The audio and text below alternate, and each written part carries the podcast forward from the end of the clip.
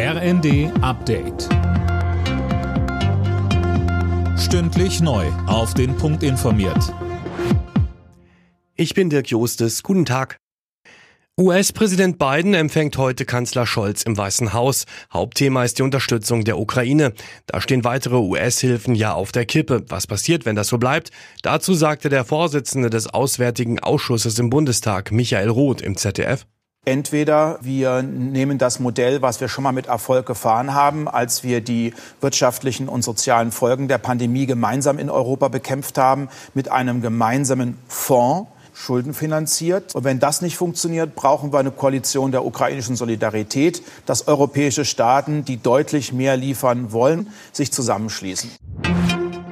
Wie denkt Kreml-Chef Putin über den Krieg in der Ukraine? Das hat er jetzt in einem ersten Interview mit einem Moderator aus dem Westen deutlich gemacht.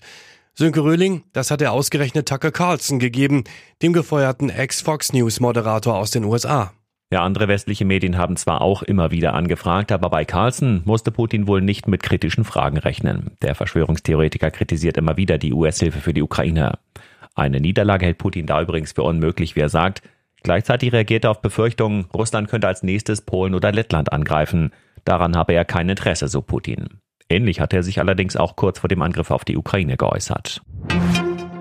Die Inflation in Deutschland ist im Januar unter die 3%-Marke gefallen. Im Vergleich zum Januar vor einem Jahr verteuerten sich die Preise um 2,9 Prozent. Das ist der niedrigste Wert seit anderthalb Jahren. Hauptgrund ist die Entspannung bei den Energiepreisen. Im heutigen Abendspiel der Fußball-Bundesliga empfängt Borussia Dortmund den SC Freiburg. Mit einem Sieg könnte der BVB seinen Champions League Platz erstmal festigen. Aber auch die Freiburger brauchen die Punkte im Kampf um die Europacup Plätze. Alle Nachrichten auf rnd.de